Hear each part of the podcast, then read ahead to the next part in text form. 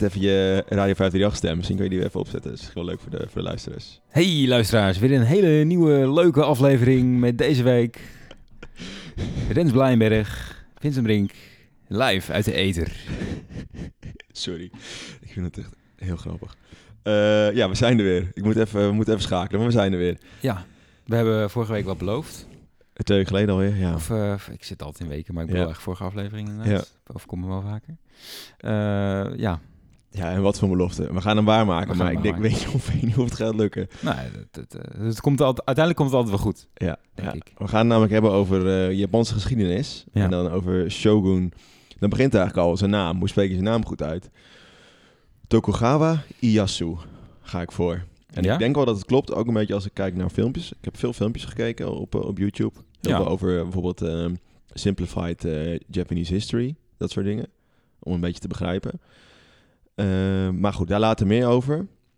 Ik zou het eerst gewoon eens even weten, Vincent, van hoe gaat het nu met je? En vooral, heb je nog iets historisch meegemaakt de afgelopen eh, twee weken? Ehm, heb ik nog iets historisch meegemaakt de afgelopen twee weken? Ehm, nee, Ben je eh, banger geworden voor het ik coronavirus? denk het niet. Banger? Eh, nee, nee, nee. Ik denk dat, eh, dat de, na die eerste lockdown, eh, ja, dat het eigenlijk niet meer erg kan.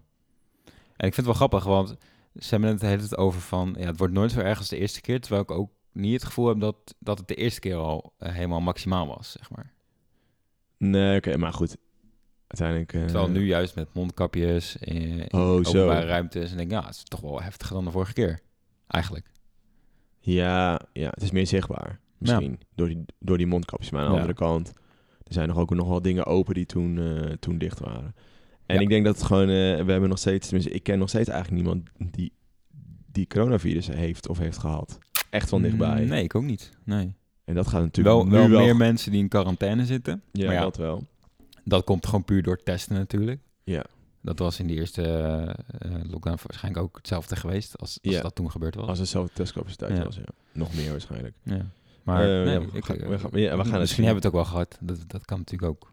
Ja. Zonder dat je het wist. Misschien, ja, misschien is dat ook wel het, eh, het beste. Ja. Nee, ja, ik heb ook weinig, weinig historisch meegemaakt. Ja.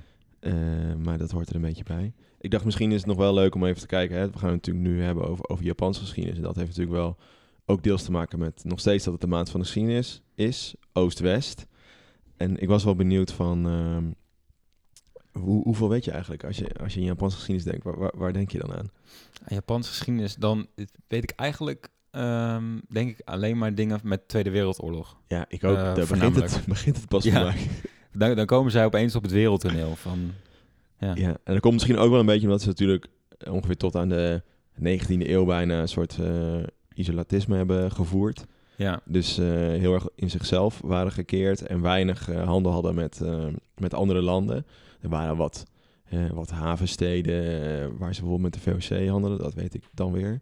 Maar Ja. eh, dat is dan het... ja eh, ze wilden er op zich wel wat geld aan verdienen, maar vooral qua cultuur wilden Ja. ze niet echt eh, eh, buiten, eh, invloeden van buitenaf. Nee, nee. En volgens mij rollen we nu zo in één keer denk door een beetje naar, maar naar de geschiedenis voor, voor Japan voor beginners. Ja, Want dat heb ik wel echt veel moeten kijken eh, de afgelopen tijd en veel over gelezen. En ik wist er echt helemaal niks van. nee. Eh, eigenlijk heb je al sinds 600 voor Christus ongeveer een Japanse keizer.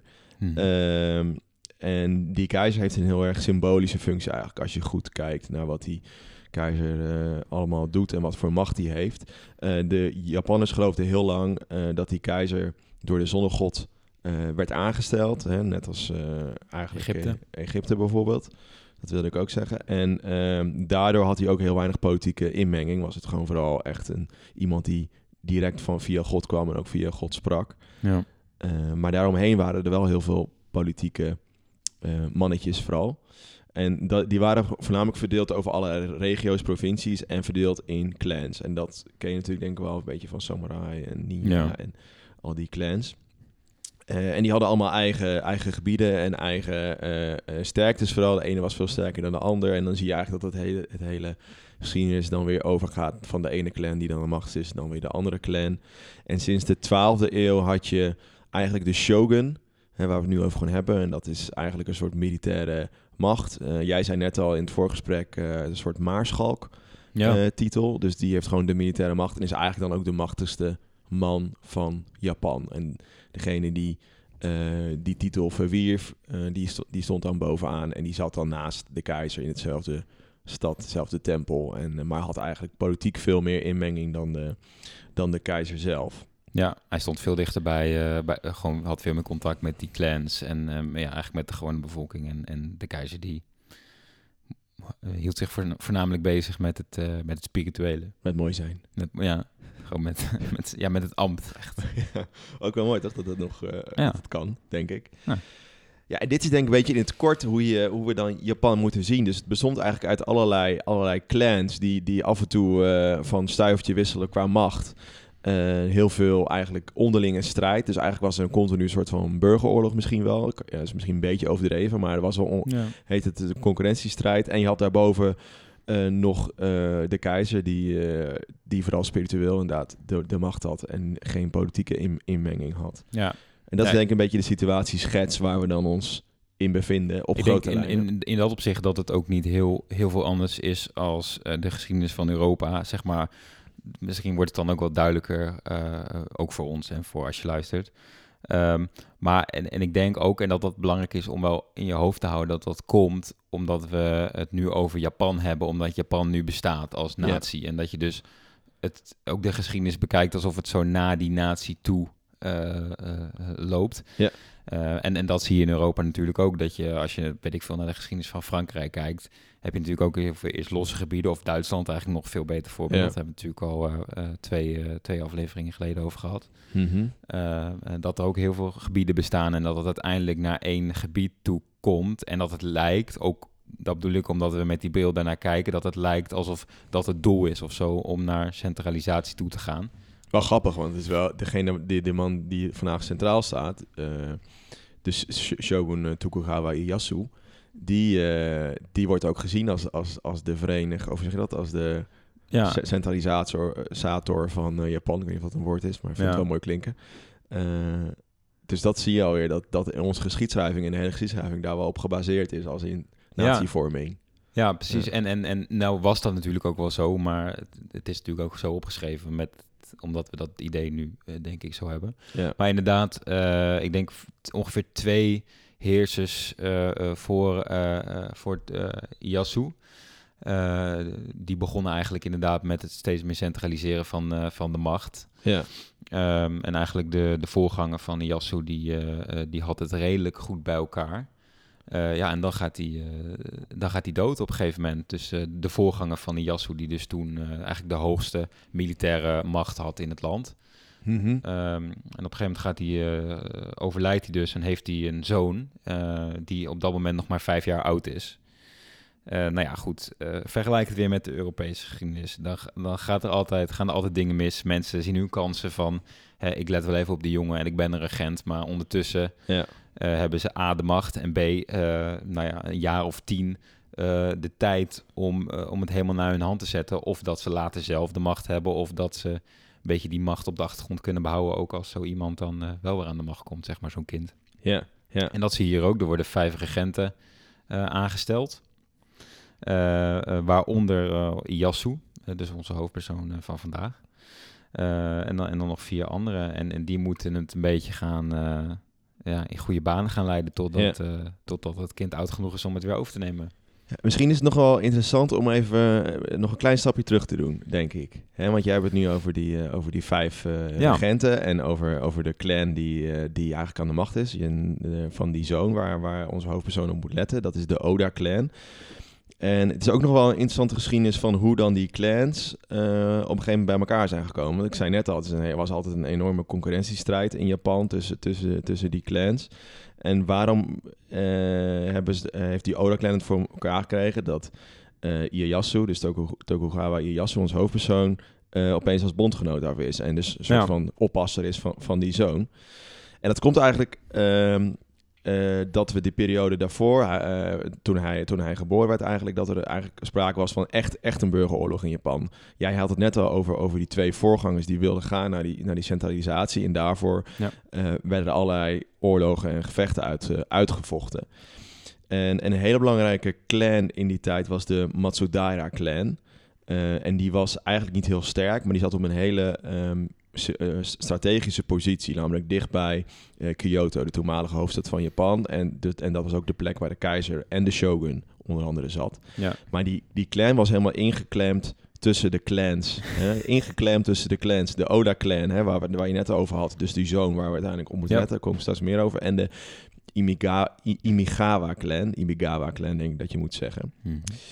Ehm, Ja, en misschien voor de duidelijkheid, dus die, die Matsudaira-clan, eh, eh, daar behoorde onze Ja. hoofdpersoon dus Ja. toe. toe, ja, ja. En die Oda-clan, hè? eh, snap je het nog? Ja? Eh, die vielen eh, de Matsudaira-clan aan in 1548. Eh, en ik zei net al, die Matsudaira-clan was niet zo groot, niet zo sterk. Dus die dachten, shit, wat moeten we nu doen? En die, ging, die zochten een bondgenoot. En die vonden ze bij de grotere en sterkere Imigawa-clan. En die wilden ook helpen. Maar eh, als tegenprestatie moest de, het hoofd van de Matsudaira-clan... dus de vader van ons hoofdpersoon, zijn zoon, ons hoofdpersoon... Ja. overlaten aan de, aan de Imigawa. En, en dus eigenlijk in gevangenschap naar hem sturen. Nou, Ja. Ze ha- hadden geen andere keus, dus dat deden ze ook.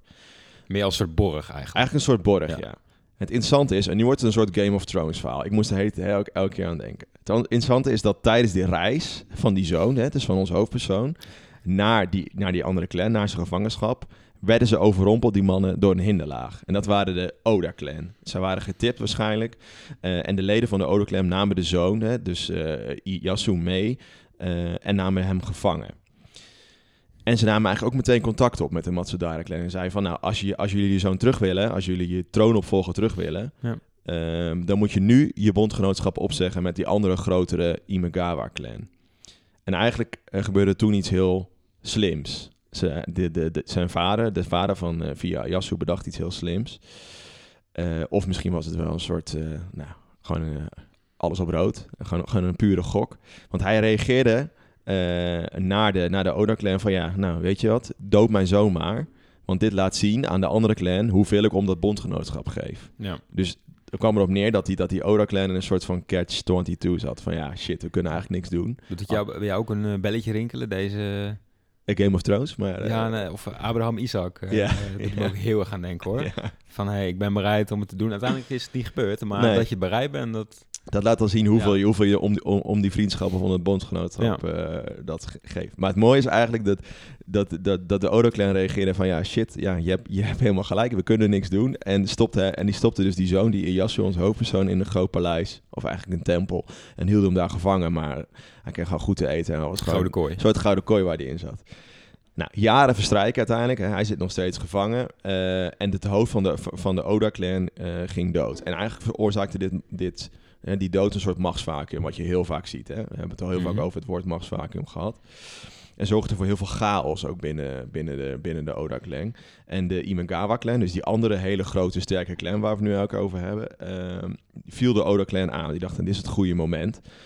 Eh, en pakte eh, die, onze hoofdpersoon weer terug. Dus uit die gouden kooi werd hij gehaald en, eh, en ging terug naar de, of die ging naar de, naar de Imagawa-clan. Wat eigenlijk ook de bedoeling was door de, voor, dat bondgenootschap. Ja. En dat was eigenlijk wel heel slim.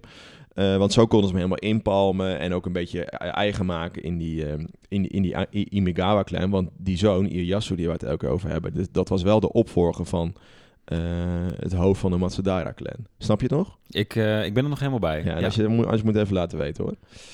En samen, hè, dus de, de Matsudara-clan en de, en, de, en, en de grote Imagawa-clan vielen nu de Oda-clan aan. En het ging eigenlijk heel erg voortvarend. Hè. Die chaos die, die veroorzaakt wordt door, de dood van het hoofd van de, van de Oda-clan... eh, zorgde ervoor dat ze eigenlijk bijna alles in één keer konden veroveren. Behalve het laatste bolwerk waar nu de opvolger zat eh, van het hoofd van, eh, van de Oda-clan. En ze waren eigenlijk al heel dichtbij. Zo dichtbij dat ze eigenlijk het feest aan het vieren waren van ja, yes, we hebben gewonnen. En hier begint een heel mooi mythisch verhaal, vind ik zelf. Let, let maar op, komt-ie. Ik, ik hang aan je lippen. Ja, dat, ik zie het de hele tijd al. Als je, als je iemand valt je denkt van wat praat je veel, moet je het gewoon zeggen. Maar dit is, dit is wel een leuk verhaal. Eh, ik zei net al, ze zitten in een kloof. Hè? De Ima- Imagawa-clan zit in een kloof. Lekker feest vieren, lekker drinken. Ehm dicht, bij, eh, dicht bij het bolwerk waar de, waar de laatste mannen zitten van de Odo-clan. 2500 troepen heeft hij nog. Terwijl de Imagawa-clan daar met 25.000 troepen aan het, eh, aan het feest vieren was. Maar de Odo-clan, het hoofd van de Odo-clan, wilde echt niet verliezen. En hij bedacht, ik ga er gewoon voor. Ik ga alles of niets weer spelen. Hè? Dus misschien ook wel een beetje die samurai-mentaliteit van ver- verliezen bestaat gewoon niet. Nee, Liever, liever in één keer verliezen dan maar dan... eh, liever eh, dood dan tweede. ja, nou, precies dat eigenlijk. Maar de kloof, waar die, waar die andere clan aan het feestvieren was, die kende hij op zijn houtje. Want hij kwam als kind al heel veel. Eh, dus hij stuurde, hij bedacht een plan. Hij stuurde 500 troepen van de 500 troepen die hij had, stuurde hij naar het topje van de kloof, waar, waar een klein, eh, ze zeggen dan een klein bolwerk stond. En daar liet hij die 500 man allerlei nep eh, legers eigenlijk neerzetten. Zoals het leek, alsof alle troepen die, die Odo clan nog had, die er boven op dat bolwerk stonden. Ja. En toen dacht, de, dacht die grote Imagawa-clan van, nou ja, hè, wij, zijn met zoveel man meer en we weten precies de weg naar, naar, naar dat bolwerk. We- Dat redden we wel. We kunnen lekker door met, eh, met feesten eigenlijk. Maar ondertussen was hij met 2000 andere mannen om de kloof heen gelopen via een ingang die hij kende uit zijn kindertijd. Het begon te regenen op dat moment. En de mannen waren aan het feest vieren en lekker aan het drinken. En je leest ook dat, dat dan het hoofd van, eh, van de Imagawa-clan lekker naar een play aan het kijken was. Ik denk een soort theaterstuk in zijn tent. Of misschien nog wel iets erotisch. Ik weet ook niet wat in die tijd gebeurde. dus het, het klonk een beetje erotisch. Maar goed. ehm, en op dat moment kom- ko- komen die 2000 mannen binnen in hun rug. En eigenlijk in één keer, hoe zeg je dat, in één keer verslaan ze die hele Imagawa-clan. En zorgen ze ervoor dat, eh, dat de Odo-clan eh, eh, aan de top blijft. En die Imagawa-clan in één keer verslagen wordt. Mhm. En dat was het einde van het, van het verhaal. En de Matsudara-clan, hè, waar, dus eigenlijk, waar ons hoofdpersoon vandaan kwam, die hoorde dit. En die zocht juist nu weer de bondgenootschap met de Oda-clan. En eigenlijk het gekke is dat ze dat gewoon accepteren, de Oda-clan. Die dacht van, ja, Ja. prima. joh. Maar, maar die, die Iyasu, die zat natuurlijk... die zat natuurlijk al jaren bij Gevangen. die Oda-clan. gevangen. Dus die dachten van, ja, en we weten hoe, wa- wa- wat we dan hebben. Dus we Ja. gaan het gewoon, gewoon doen. Nou, grappig hè, dat zie je natuurlijk wel vaker in de geschiedenis met zo'n verhaal. Eh, de Oda-clan is natuurlijk nu de overwinnaar. Eh, en, en de verliezer is altijd de meerderheid, hè? Altijd. Altijd, ja. En dat, dat, Spartacus, dat- eh, ja, precies 300. hetzelfde. En dan Ja. eh, de, de lafaards, en die kunnen ondanks hun, hun meerderheid eh, wisten ze niet te winnen. En Ja, wij maar juist door slimmigheid hebben Ja. gewonnen. Dat, Ja. dat is wel grappig. Ja, het is altijd zo, ja. En ik vraag me echt af of dit dan eh, echt in klopt. Het zou vast wel kloppen in grote lijnen, dit verhaal. Oh ja, vast al. Maar dat is ook wel iets sowieso bijzonders. Van je weet gewoon echt bijna dag tot dag wat er allemaal gebeurd is met die shoguns. Ja. Alles werd bijgehouden en dat is allemaal dus terug te vinden. En dat is aan de ene kant heel fijn. Maar aan de andere kant is het ook mega verwarrend. Want al die shoguns en alle mannen... Het lijkt wel een beetje hoe machtig je wordt in Japan... hoe sneller je van naam verandert. Ja, Want onze hoofdpersoon Tokugawa Ieyasu heette eigenlijk heel lang Matsudaira Motoyasu. Naar dat automerk, toch? Is dat? Subaru? nee. Mitsu- Nee, dus, maar op een gegeven moment... eh, en en, en we, we noemen hem nu gewoon bij Tokugawa Ieyasu... want dat is de naam hoe die herinnerd wordt in de geschiedenis. Ja. Maar al die namen die gaan elke keer door elkaar heen. Dus het is Ja. best wel een ingewikkelde Alsof het al niet moeilijk genoeg is. voor ons. Ja. ja. Ja. Misschien is het goed om even, Ja, ik denk even een dus- slokje water te nemen... even rustig aan te doen en, tijd, eh, en even achter, achterover te zitten. En misschien is het wel tijd voor de quiz. Yes. Goed, laten we dat eerst even doen. En dan komen we daarna weer terug bij de tijd na. eh, hè, de tijd eigenlijk als Tokuyaku, Tokugawa Ieyasu echt aan de macht komt. Ja. Zo, eh, het staat eh, 7-7. En we hadden natuurlijk vorige keer in onze vorige aflevering eh, de vraag gesteld over wat eh, eigenlijk aan de kijkers, omdat we allebei de vraag goed hadden, dachten we nou het is leuk om een vraag te stellen aan de kijkers. En die ging dus over eh, wat betekent shogun. Ja, eigenlijk de, ja, de reden waarom we de- deze aflevering... Ja, eh, en ook eh. Laurens, eh, die had ingestuurd om als, als optie of als advies, als tip, om het over Tokugawa Ieyasu te doen. Oh, ook echt over ja. Tokugawa? Ja, ja. Oh. Ja. Dat, is, dat heb ik Wat je, ja, je moet even beter in onze DM's kijken. Ja, sorry, sorry jongens. Ik ga meer committen. Maar, dus we hadden de vraag gesteld, Shogun. En volgens het boek is daar dus de vertaling van militaire dictator. Ja. Eh, en de tweede optie was minzame heerser. En als je dan kijkt naar eh, Wikipedia, die zegt bijvoorbeeld legerleider die, die barbaren verslaat. Oké. Dus wat zou jij dan zeggen? Militair dictator of misschien toch minzame heerser? Wat dus de meeste mensen hadden geantwoord. Ehm, ja, uiteindelijk heeft het wel misschien wel meer weg van militaire dictator, denk ik. Zal ik eens kijken bij de Engelse... eh, Ja. Dat is misschien beter, de Engelse Wikipedia, wat die zegt. Ehm mm, waarom staat het niet bij wat het is?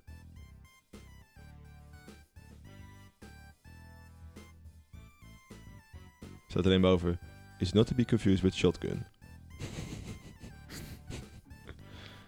Eh, eh, ja, begrijpelijk. Dat moet Ja, ja, oké. Hier staat de term Shogun ehm, Army Commander.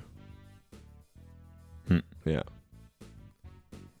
Oké, maar goed. Nou ja, Eh, nou, we eh, komen er niet uit. eh, maar de- volgens het boek is het... Eh, we volgen het boek in dit geval. Ja. Scheids heeft altijd gelijk, boek heeft altijd gelijk. Ja. ja. Het is militair dictator. Maar het, het staat, laten we teruggaan naar onze, onze eigen quiz. Ja, Onze eigen wedstrijd. 7 7-7 tempo maken. Ga, ga jij beginnen? Zou ik aan jou? Ik kijk Ja. het boek allemaal. Ja, je zit al te wapperen met het boek. Zeg maar stop. Stop. Nee, hier zit ik weer zo... Ja, nee, doe maar wel, ja. ja. Ja, je zit wel ah, leuk, leuk. Dat hebben we niet zo vaak, denk ik. 1800, 1849. Dat is opeens heel kort. 50 jaar. Ja, maar dat zie je natuurlijk vaker. Ja. Ehm, even kijken. Dan eh, hebben, mag je kiezen tussen eh, 76 en 89. Waarom?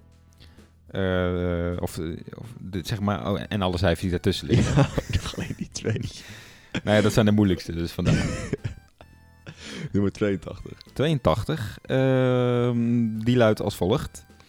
Van welk product, eigendom van buitenlandse handelaren en opgeslagen in de haven van Guangzhou, of Canton, gaf de Chinese overheid van 1837 tot 1839 opdracht de voorraden te vernietigen? Dus er lag een product, eigendom van buitenlandse handelaren. Dat is geen meer keuze. Het is geen meer keuze. Welk product zou dat nou zijn? Ik heb nu drie, drie dingen in mijn hoofd. Eh, Oké, nee, maar het gaat, om één, eh, het gaat echt om één ding. Thee, koffie en opium. Hm. Jij, reageert bij geen een van die dingen. Dus, dus waarschijnlijk alle drie fout. Eh, maar ik ga voor opium. Dat is helemaal goed. Echt? Ja, helemaal Oh. goed. Oh. De opium oorlog, is dat dan? Rond die tijd? Mm, Oeh. Ja, heel... eh, Moeten we een keer een aflevering over maken. Nou, Ik, weet, ik weet dat echt niet. Eh, het, het enige wat ik weet is bokseropstand. dat is 1900 toch? Dat is van Simon Garfunkel, toch? Oké. En nu een vraag voor jou. Eh 8-7 staat het nu, dus eh, nou, spannend. De druk ligt er weer op. Ik voel hem. Zeg je stop of... Oh ja, eh, als ik, stop. ik, ik krijg het in mijn koud. Stop. Stop. Oeh, leuk. Zit ik bij de antwoorden? Dan moet ik de vraag verzinnen. Je moet andersom. Opium. ehm, 1925 tot 1945. En noem maar een getalletje tussen de 60 en 67. eh, 66. Jozef Bro Brois, Ja. B-R-O-Z. Zo, hoe spreek je dat zo? Ik weet dat, ik ben er altijd zo slecht in. Bros. Van die, die lekkere snoepjes, weet je wel? Ja, ja. Nee. Was de belangrijkste Joegoslavische communistische partisanenleider die tegen de nazi's vocht. Onder welke naam was hij beter bekend? Ah, daarom. Joh, geen idee. Het is geen meer keuze. Ik geef een antwoorden. Kijken of ik het weet. Ik zou het ook echt niet weten. Oh, jawel. Als je het... eh, ja, als je... eh, ja, noem me één Ja. Joegoslavische leider die je kent. Ja, eh, Tito. Ja, is goed. nou, lekker. Kat, kat in buggy. Oh ja. Dus misschien moeten ze een keer tijd voor een, een, hoe zeg je dat, een volgend boek qua niveau. Ja, en misschien moeten we ook onszelf uitdagen door niet eh, te stoppen bij eh, 1800, zeg maar. Nee, nou, vorige keer... ja, eh, dat klopt al. is goed. Eh, we hebben het, hebben het ook een keer over bij de werkbespreking. Eh, maar we hebben dus wel weer twee goede antwoorden. Ja, oh ja, dus misschien is dat Dus, leuk. eh, om- misschien kan jij even een leuke vraag voorlezen. Ja, is goed. Voor de, ja, eh, toch? Zal ik die dan heel vroeg in de tijd doen? Ja. Is ook leuk voor ons. Kunnen we ook even de hele week over nadenken. Ja. Twee weken. Eh, misschien is het wel leuk om dan meer keuze te doen. Ja, dat is wel beter. We zijn bij de periode 2500 voor Christus tot 799 voor Christus. En we gaan vraag 43 voorlezen. Rond 1500 voor Christus zouden de semi-legendarische Chinese... Zou het echt semi-legendarisch zijn? Wat is semi-legendarisch? Een soort semi-prof. En die mogen nu niet meer voetballen, hè? Nee, dat Profs wel. De semi-legendarische Chinese keizer Huang Di en zijn echtgenote Lai Zhu verschillende uitingen van beschavingen hebben uitgevonden. Een primitieve vorm van schrift, een kalender en aardewerk. Huang Di stond ook nog bekend onder een andere betiteling, gebaseerd op de kleur van de aarde rond een van de belangrijkste rivieren van China. Die is heel makkelijk. Hoe luidde die? Is dat A, de purperen keizer, B, de gele keizer of C, de rode keizer? Weet jij het antwoord? Stuur dan in naar 06 En wie weet ga jij er vandoor met de wasmachine. Dus is het A, de purperen keizer, B, de gele keizer en C, de rode keizer. En we zijn op zoek naar de bijnaam van de Chinese keizer. Nee, de semi-legendarische Chinese keizer. Ja. Huang Di. ja, volgens mij was dan in de weekends was hij legendarische keizer. En dan door de weeks eh, ja, werkte hij gewoon daar in dat gebied. eh. ja, ja, volgens mij was dat zoiets. Nou, ehm, voor. zover het ludieke segmentje van, eh, Ja. van deze Dat podcast. ook even ontluchten eh, naar die... eh Ja. Moet sowieso even ontluchten voor de coronavirus, maar Oh ja, de deur open. Maar hij zit op anderhalve meter, joh, ja, dus, dat is waar. Zo, dan is het weer tijd denk ik om terug te gaan naar Tokugawa Ieyasu. Ik zit me net- net te bedenken, we hebben helemaal niet gezegd wanneer hij geboren is. Normaal doen we het natuurlijk al bij het begin. ja. Op Hij zijn is- verjaardag, dacht ik. Nee, nee. Nee? Ik, heb op, ik heb genoteerd namelijk 31 januari 19- 1543 is hij geboren. Oh. En hij is op 1 juni 1616 overleden. Hm. Dat, is niet op, dat is niet op zijn verjaardag. Oh, Hè? Zo. Ik, nee, ik zat te denken. Kom ik hier nog... Nee, ik zat te, hij is niet geboren. Ik dacht dat, hij, dat je wilde zeggen hij is dood gegaan op zijn verjaardag. Oh, zo ja. Zo. Toen dacht ik, Nee. nee, dat- nee, want hij is 1 juni dood gegaan. Nee. Maar goed, eh, dan weet u dat wanneer hij geboren is. 31 januari 1543 en hij is 1 juni 1616 overleden. Ehm, maar laten we hem even oppakken, hè, want jij vertelde net aan het begin eigenlijk van de aflevering al over die vijf, eh, vijf regentes. En dit is eigenlijk de periode dat eh Tokugawa Ieyasu ook zo ging heten en dat hij eigenlijk ook steeds bekender en machtiger werd. Ehm, nou, hij was dus een van die vijf regenten. Ehm, eh, nou ja, eh, eigenlijk hij en dan nog één iemand anders waren dan weer van die vijf eh, de meest vooraanstaande. Ja, en dat kwam dus doordat hij weer bij die Oda-clan zich had Ja. aangesloten. Naar dat, hè, naar dat hele verhaal wat ik net vertelde over die kloof, et cetera. Ja. En dan de, de leider van de Oda-clan, die ging dood, Hideyoshi. Ja. Zijn zoon Hideyori, eh, eh, eh, die, was, die was dus vijf jaar oud en kon niet de troon bestijgen. Ehm, eh, dus moesten de vijf regenten de honneurs waarnemen. Ehm, en het, het verzandt al wel redelijk snel in een strijd tussen Tokugawa Ieyasu en Ishida Mitsunari. Die Mitsunari, dat was dan... die, andere Die, die andere regent die eigenlijk ook redelijk vooraanstaand was. Mitsunari die bleef eh, trouw aan eh, Hideyori, dus de zoon eh, die uiteindelijk de, de, de leider zou worden. Mhm. En onze Tokugawa Ieyasu, die zag eigenlijk zijn kans schoon om in het machtsvacuum, nou ja, de, het favoriete woord van de podcast, zijn kans te grijpen. Ehm, wat er uiteindelijk in resulteerde, nou ja, een beetje, ja, een beetje elkaar uitdagen. En op een gegeven moment verzanden het gewoon in, in twee kampen. En daar had je een oostelijk deel en een, uh, en een westelijk uh, kamp eigenlijk. Uh, en dat was vooral ge gewoon gebaseerd op de, ja, op de plekken waar ze zich, waar ze zich toen, toen bevonden. De clans, ja. Want eigenlijk als je goed kijkt, zitten ze allemaal een beetje in het midden van... Vooral de clans waar nu die belangrijk zijn in deze strijd zitten wel een beetje in het midden van Japan. Ja. En ze willen allemaal Kyoto eigenlijk in handen krijgen. Want dan ben je dus de shogun. Ja. ja. ja. En Tokugawa Ieyasu zat dus in het ene kamp en in het andere kamp zat, uh, zat Mitsunari. Um, nou ja, ze verzamelen eigenlijk een leger bij elkaar. Een leger van die daimyo's. Daimyo was een soort lokale heerser uh, uh, die dan weer een legertje onder zich had. En al die legers bij elkaar, nou ja, Game of Thrones, denk daaraan, dan, dan snap je denk ik wel ongeveer wat het inhoudt. Ja, een soort leenstelsel misschien. Een soort leen, uh, leenstelsel. Leenmannetjes. Ja. Leenmannetjes. Uh, en die werden opgetrommeld en uh, uiteindelijk in twee kampen verdeeld. En uh, uiteindelijk troffen ze elkaar in, een, in een allesbeslissende veldslag. wij kennen onze slag bij Nieuwpoort, 1600. Nou, in hetzelfde jaar kennen zij hun... Wat denk je? hun slag bij uh, Sekigahara. Ja. Um, wat eigenlijk de grootste slag is uh, in de Japanse geschiedenis. Uh, of althans qua, qua lege aantallen mm -hmm. die tegenover elkaar stonden. Het ging zo, zo allebei rond de 80.000 soldaten in troepensterkte. Nou, dat is dus immens. Um, en voordat die slag begon, um, was het al een beetje over en weer gewoon die clans voor je proberen te winnen. Hè. Al zat een clan al in een ander kamp, alsnog probeer je dat contact te onderhouden. Ja, uh, nou ja, ja het is je, echt gewoon Game of Thrones. Ja, dat gebeurt de hele tijd in die, het in Japanse allemaal, allemaal machtspolitiek. Ja. Uh, nou ja, ze trekken op uh, op een gegeven moment naar, naar Sekigahara. De zoon van Ieyasu, uh, die neemt een andere route. En die zou zich dan later weer bij zijn vader voegen om tegen Mitsunari eh, te vechten. Ja. Eh, nou ja, die zoon die, die is nooit opkomen dagen, of althans te laat. En toen was de slag al voorbij, dus daar had hij, eh, had hij uiteindelijk niks aan. Brug open, je Ja. weet hoe dat gaat. Mondkapje vergeten, moet je weer terug. Ik ken het wel. Ja, gewoon, gewoon gedoe. Ehm, dus op een gegeven moment, ze stonden daar. Het was, eh, het was 20 oktober. Ze stonden op het slagveld bij, eh, bij Sekigahara. Tegenover elkaar. Nou, gewoon klassiek zoals we dat kennen. Ja. En bovenop de berg, of een heuvel eigenlijk, Mhm. stond een, een andere, ehm, ja, zo'n daimyo eigenlijk.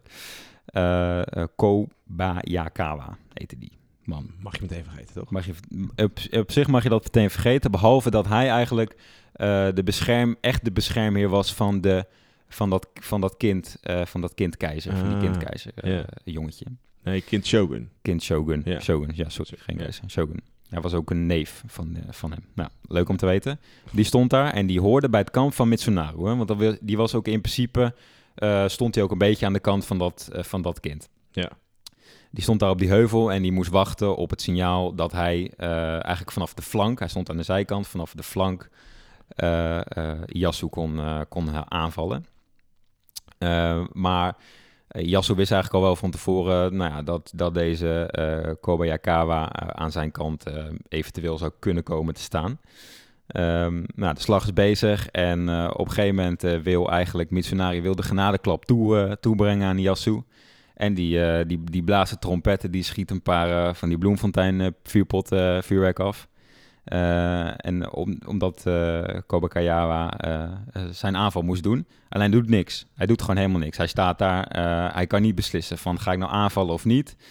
Ehm wat eigenlijk weer een beetje terugvoert om helemaal allemaal intriges erbij te halen.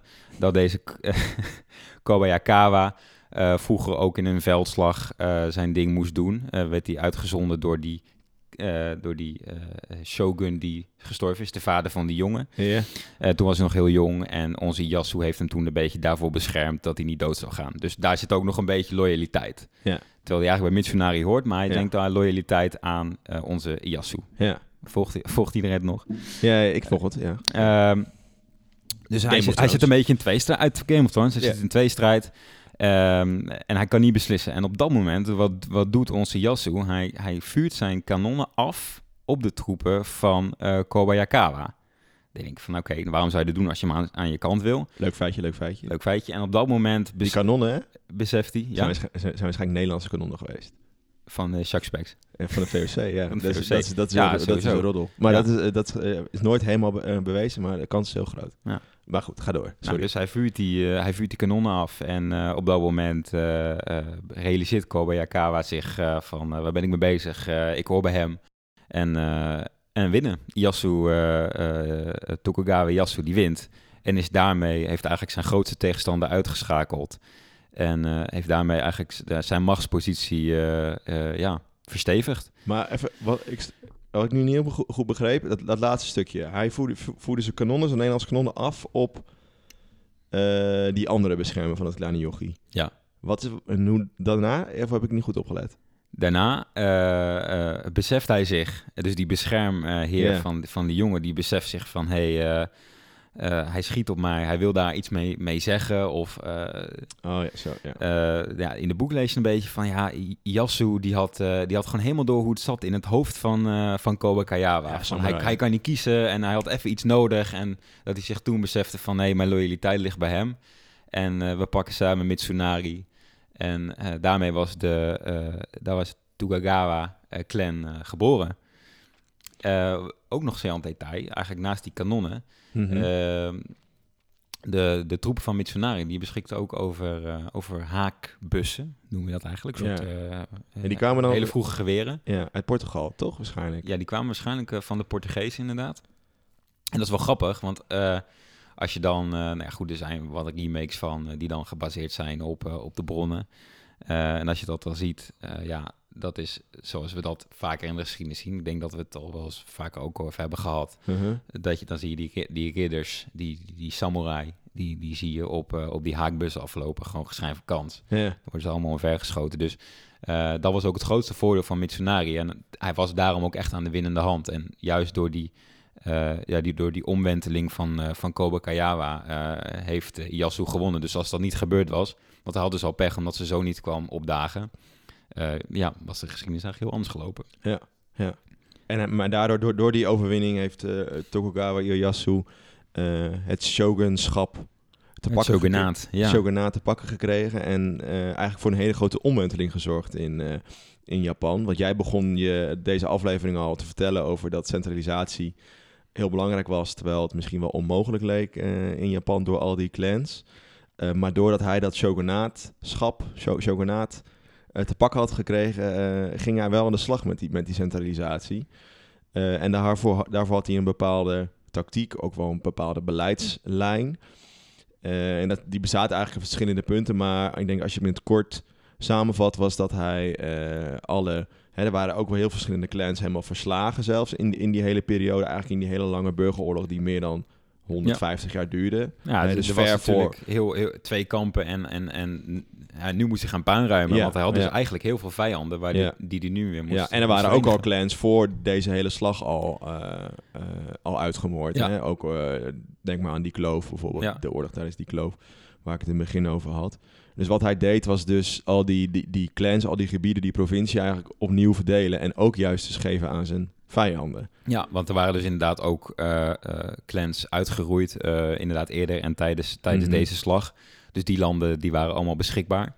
En die heeft hij allemaal weer herverdeeld. En waar ook, waaronder dus ook aan, aan, zijn, aan zijn vijanden. Juist ook om zijn eigen kamp weer niet te, te machtig te maken. Om daar niet ook uh, personen zoals hij zelf was voor die tijd te creëren. Ja, ja. En daarnaast uh, ging hij nog meer eigenlijk de, de buitenlandse grenzen op slot doen. Dus we hadden net over die Portugese wapens en misschien dus die Japans of die ne Nederlandse kanonnen. van het VOC-schip De Liefde, schijnt. Ja, dat heb ik ook gelezen. Ja. Maar uh, dus ging hij dus nog meer eigenlijk het land afsluiten van, van de buitenwereld. En werden bijvoorbeeld christelijke missies van, van de Jezuïeten werden eigenlijk uh, de deur uit, uh, uitgezet en werden verboden. Dus er mochten geen missionarissen meer het land uh, binnenkomen. Nee, een paar moordpartijen zelfs ja. van Jezuïeten. Ja, en wat eigenlijk, heel, wat eigenlijk heel slim, wat hij eigenlijk nog heel slim deed, was nog een keer die rol misschien wel benadrukken van, van de keizer. Als in dat, dat eigenlijk de keizer, zei hij, mocht geen connectie meer hebben met, met de machtige militaire families in, in Japan. Dus niet meer met, met shoguns, daimo's, de machtige clans.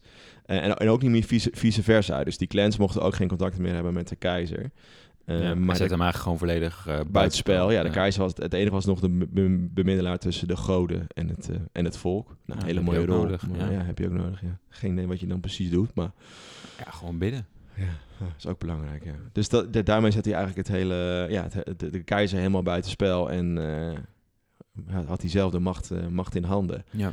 En dat was zo lang, want zijn clan heeft uiteindelijk uh, eigenlijk meer dan 250 jaar uh, ja, uh, Japan overheerst en ook gecentraliseerd. Dus dat is een hele lange periode. En dat is volgens mij de langste periode ooit in, in Japan. In, ja. die periode van, van, de, van de shoguns, dus sinds de 12e eeuw. Dus dat is echt, echt een, een prestatie. Ja, het staat nu bekend als de, de langdurige vrede, die, die periode. En in nou ja, aan het einde dan in 1863 tot 1863 heeft dat geduurd. En dan zijn er weer twee andere clans die, het, uh, die er genoeg van hebben.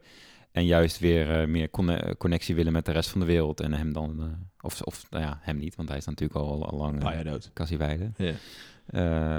Zijn clan omverwerpen ja. en de moderni modernisering inzetten. Ja. Maar goed, dat heeft, ja, dat heeft dus echt wel lang, lang geduurd. En tot die tijd was Japan dus, in tegenstelling tot heel veel andere landen in de wereld, echt zo'n heel, nog een hele traditionele cultuur. Ja, en daar hebben ze helemaal mee afgerekend.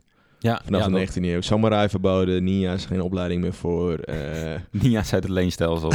ja, maar, nee, maar echt, die, die, ja, dat, dat kon gewoon allemaal niet meer. En ze zijn helemaal gaan moderniseren. Ja.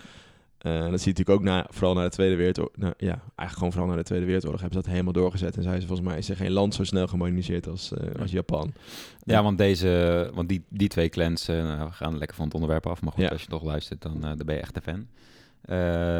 Die zijn dus nog aan de macht geweest tot na de Tweede Wereldoorlog. En daarna is, is er niet echt meer sprake meer van clans. Maar dus tot na de Tweede Wereldoorlog eigenlijk nog soort van zo'n systeem zoals we ah, dat nog steeds wel door Yakuza. Ja, ja, ja. Je gewoon zo'n maffia. Ja. Niet hard zeggen. Staan niet over de deur.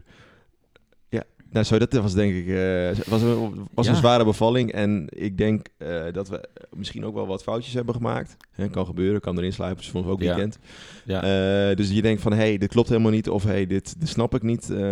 Je, ja, iedereen weet ons te vinden. Stuur gewoon je vraag op Ja. desnotes eh, naar info.hisinherstory.nl ja. of via onze socials. Eh, Of haatmail at hisandherstory.nl. We hebben een apart e-mailadres kan daar gewoon heen. ja, die, dit, Allemaal spam. ja, daar kijk jij alleen naar, toch? Ja. Ja, daar ben ik ja, de, meeste, de hele week wel druk mee. Ja. Een paar pauze reageren. Ja. Ja, Nee, dus- maar ik, nee, ik vind het echt leuk dat we, dat we een keer ons eh, ja, buiten Europa in ieder geval hebben, Ja. hebben gewaagd. Ja, dus je ziet ook, hè, als je een leuke suggestie hebt, dien er gewoon in. Want eh, Ja. Het is voor ons ook leuk. ja, dit is voor ons ook leuk. Ja. Ja. Het kost soms even wat meer moeite, maar dit is een heel, was een heel onbekend verhaal. Voor mij eigenlijk nog steeds wel een beetje Ja, onbekend. maar ik, ik heb voor mezelf wel, en ik hoop dan ook voor de luisteraars, wel een beetje een basis gelegd om weer, eh, om juist wat, wat eh, interesse te wekken. Om, Ja. eh, Ja, jij, jij vroeg net al van, is er niet een leuk boek die dit Ja. gewoon even allemaal goed uitlegt? Dus heb je, mocht je een leuk boek hierover hebben, Laat ons ook even suggestie. weten. Of überhaupt leuk, leuke, leuke geschiedenisboeken. Heb je tips? Heb je zelf een geschreven? Het wordt heel breed nu. Heb je een lekker appeltaartreceptje? Kun je gewoon allemaal doorgeven. De herfst komt er weer aan. Zeker nog, we zitten er we zitten allemaal weer thuis. Ja. Niks te doen. Nee. Hé, hey, maar leuk. Leuk. Eh, ja, bedankt Vincent Ja. voor, je, voor, je, voor je inzet. Jij ook bedankt voor het, eh, voor het onderdak. Ja. En uh, volgende keer hele avond, hè?